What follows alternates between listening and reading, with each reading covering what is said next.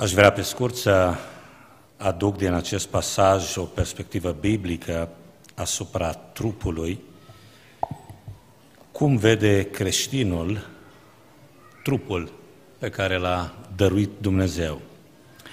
Și vreau să fiu scurt, să fiu bine înțeles, să putem uh, avea grija pe care Dumnezeu ne-a încredințat-o asupra trupului nostru și asupra ceea ce trebuie să facem cu el. În primul rând, trupul este partea materială a ființei umane. Omul nu este doar trup,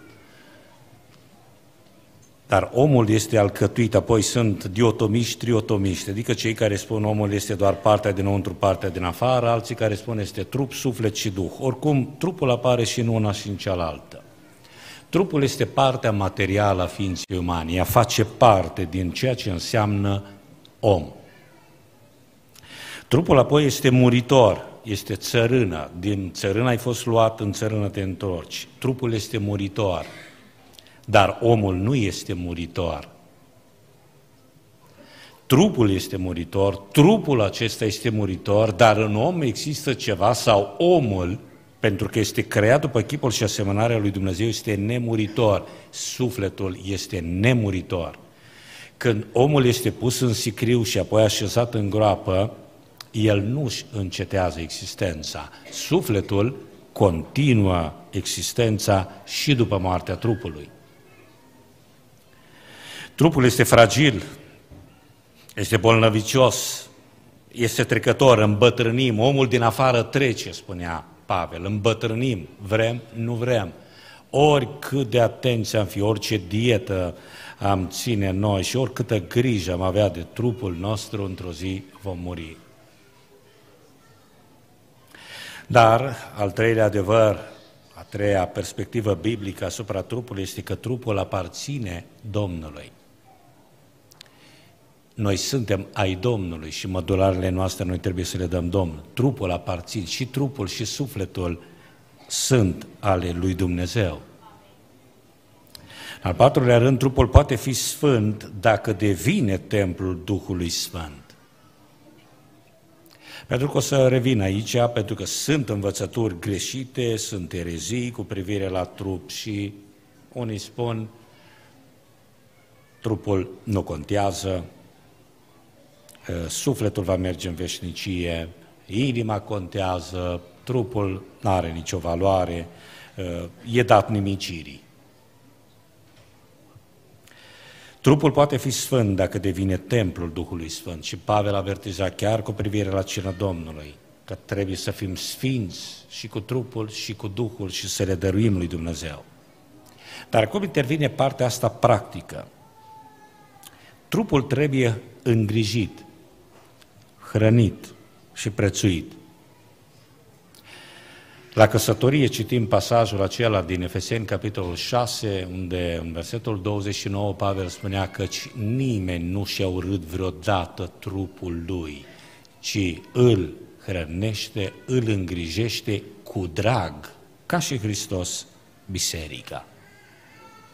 Trebuie să avem grijă de trupul nostru pentru că este al lui Dumnezeu, este parte, este creația lui Dumnezeu, aparține lui Dumnezeu, este templul Duhului Sfânt și prin atare poate fi sfânt dacă este templul Duhului Sfânt și în al șaselea rând, al șaselea adevăr legat de trup este că trupul îl onorează pe Dumnezeu sau ar trebui să-l onoreze pe Dumnezeu.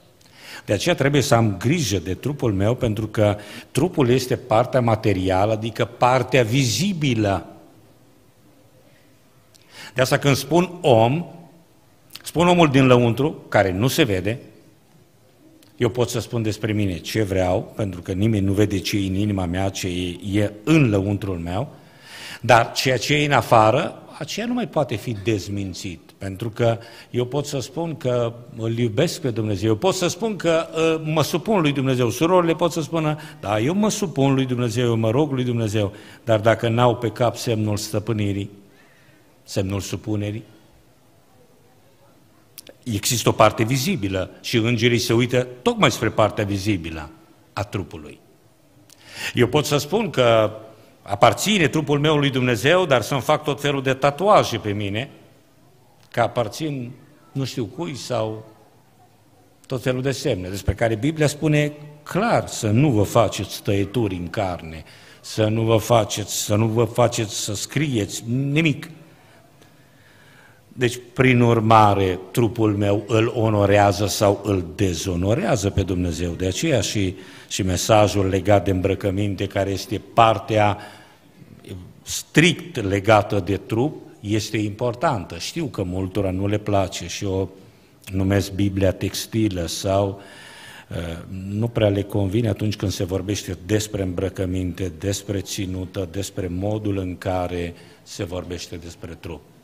Însă eu închei spunând că pot fi multe abuzuri cu privire la învățătura despre trup. Se poate merge la o extremă, fie o la o extremă, fie la alta. Și pe scurt prezint aceste extreme. În primul rând, neîngrijirea. Să nu-ți îngrijești trupul, să n-ai grijă de trupul tău așa cum se cuvine, fie că nu te îngrijești, că să arăți bine, nu alimentezi o alimentație incorrectă, oameni care nu țin cont, își distrug trupul. Când noi vorbim despre tutun și spunem e păcat fumatul, vorbim despre faptul că tu îți nimicești trupul tău, ți-l distrugi. Când vorbim despre droguri, ții cont că asta distrug trupul tău, drogurile distrug trupul tău. Dar și când vorbești despre o alimentație nesănătoasă și de toate, nu știu cum să le mai numesc, și aceea, uh, Biblia o numește îmbuibare, dar îmbuibare nu înseamnă neapărat mâncare multă, înseamnă și mâncare nesănătoasă sau să mănânci într-un fel nesănătos, să nu ai grijă de, de trupul tău. Lipsa de igienă, de asemenea, este o neîngrijire a trupului tău. Este o extremă. A, trupul e, e cum e, trupul e trecător, e dat nimicirii, nu mă interesează nimic despre trupul meu, doar inima. Nu, creștinul are grijă și de suflet și are grijă și de trup. Și de multe ori trupul nu e altceva decât expresia vizibilă a sufletului. Este partea vizibilă a omului. Trupul este parte dintr-un întreg. Domnul Isus spunea, spunându-le fariseilor, se poate întâmpla totuși ceva, ca cineva pe din afară să pară bine, dar înăuntru să fie un mormânt văruit. Da, se poate asta. Se poate ca înăuntru să, să fie putreziciune, înăuntru să fie mânie, să fie ură, se poate și pe din afară să arăți altceva. Dar niciodată n-am găsit să fie invers. Adică n-ai găsit înăuntru să fie comoară, să fie plină de aur și pe deasupra buruiene, muciegai și ție greață să te uiți la omul respectiv. Dar în suflet Aia nu se poate niciodată. Deci, atenție că se poate invers.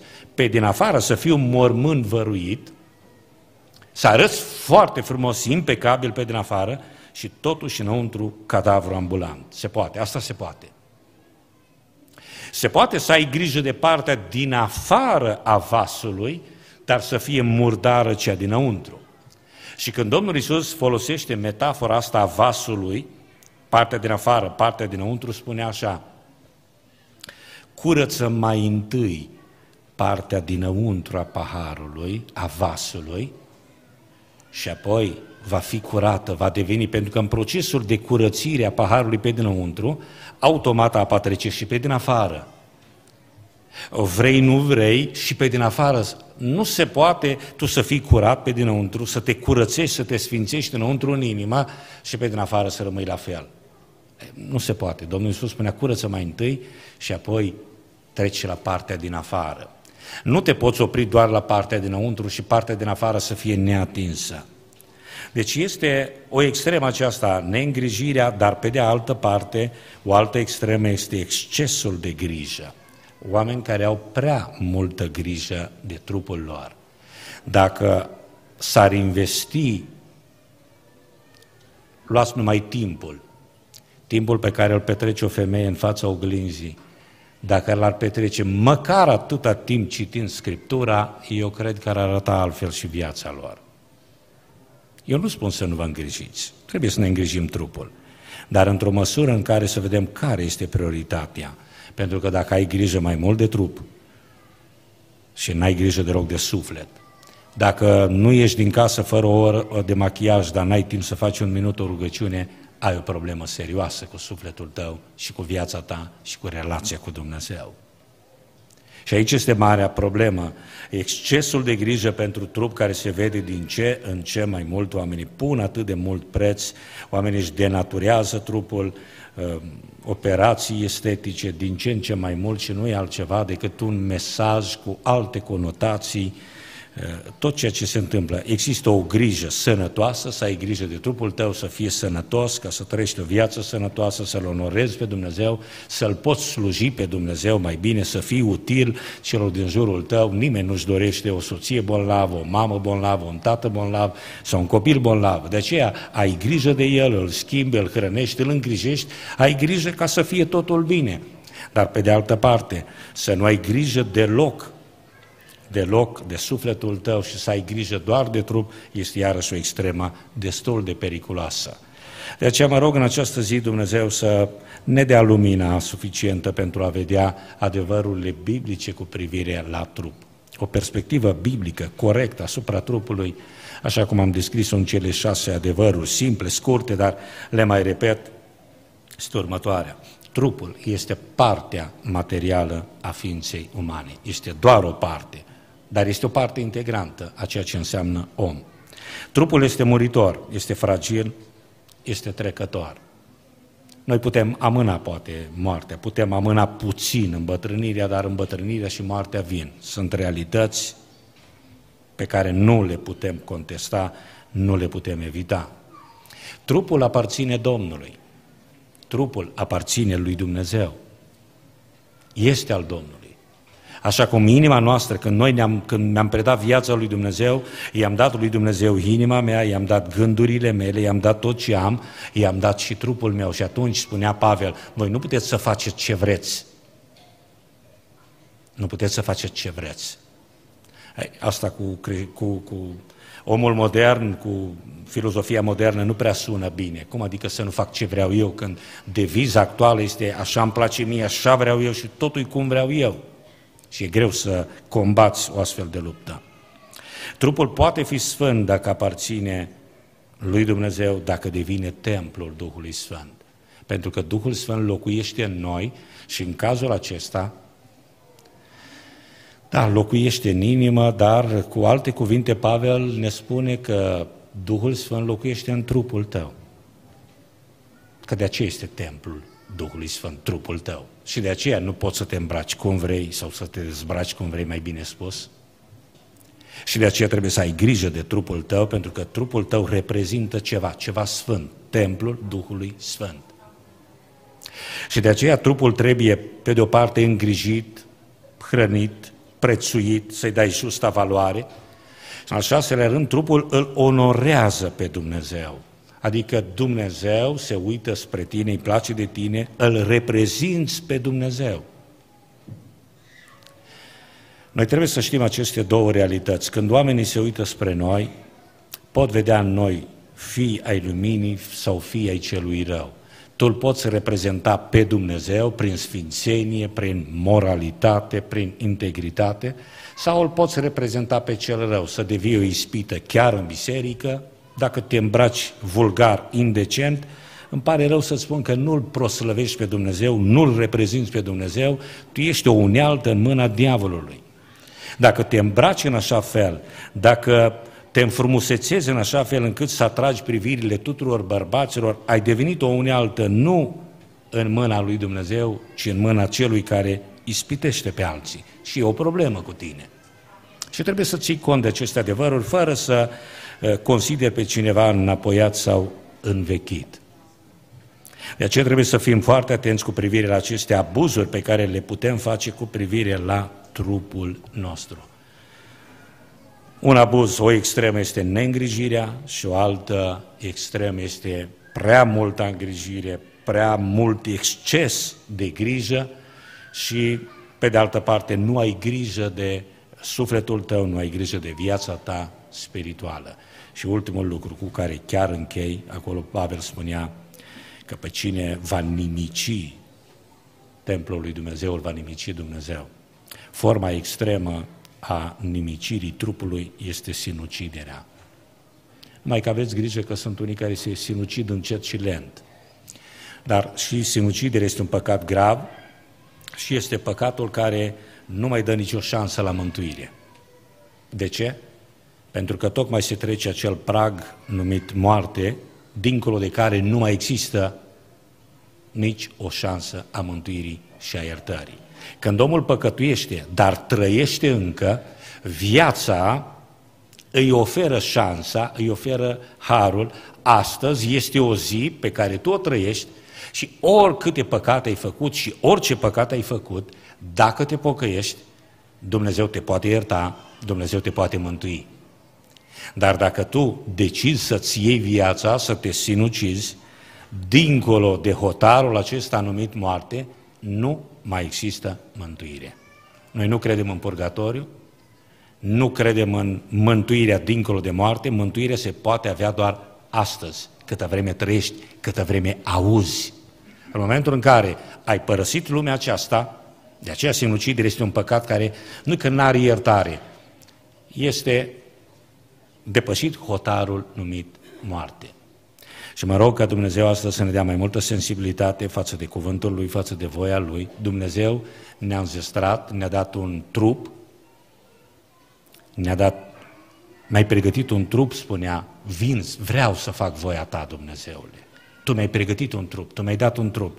Trebuie să avem grijă. Noi nu avem o, o teologie din aceasta în care trupul nu contează, poți să faci ce vrei cu trupul tău, că oricum ăsta e carne păcătoasă, sau mult fac confuzia, firea pământească înseamnă neapărat carne și sângele în sensul material și atunci asta e firea pământească, Adam, ăsta trebuie dat cu capul de pereți, să-ți dai cu biciul pe spate, că nu, Dumnezeu nu încurajează asta, trebuie să ai grijă de trupul tău, că este parte a ceea ce înseamnă om, ființă umană.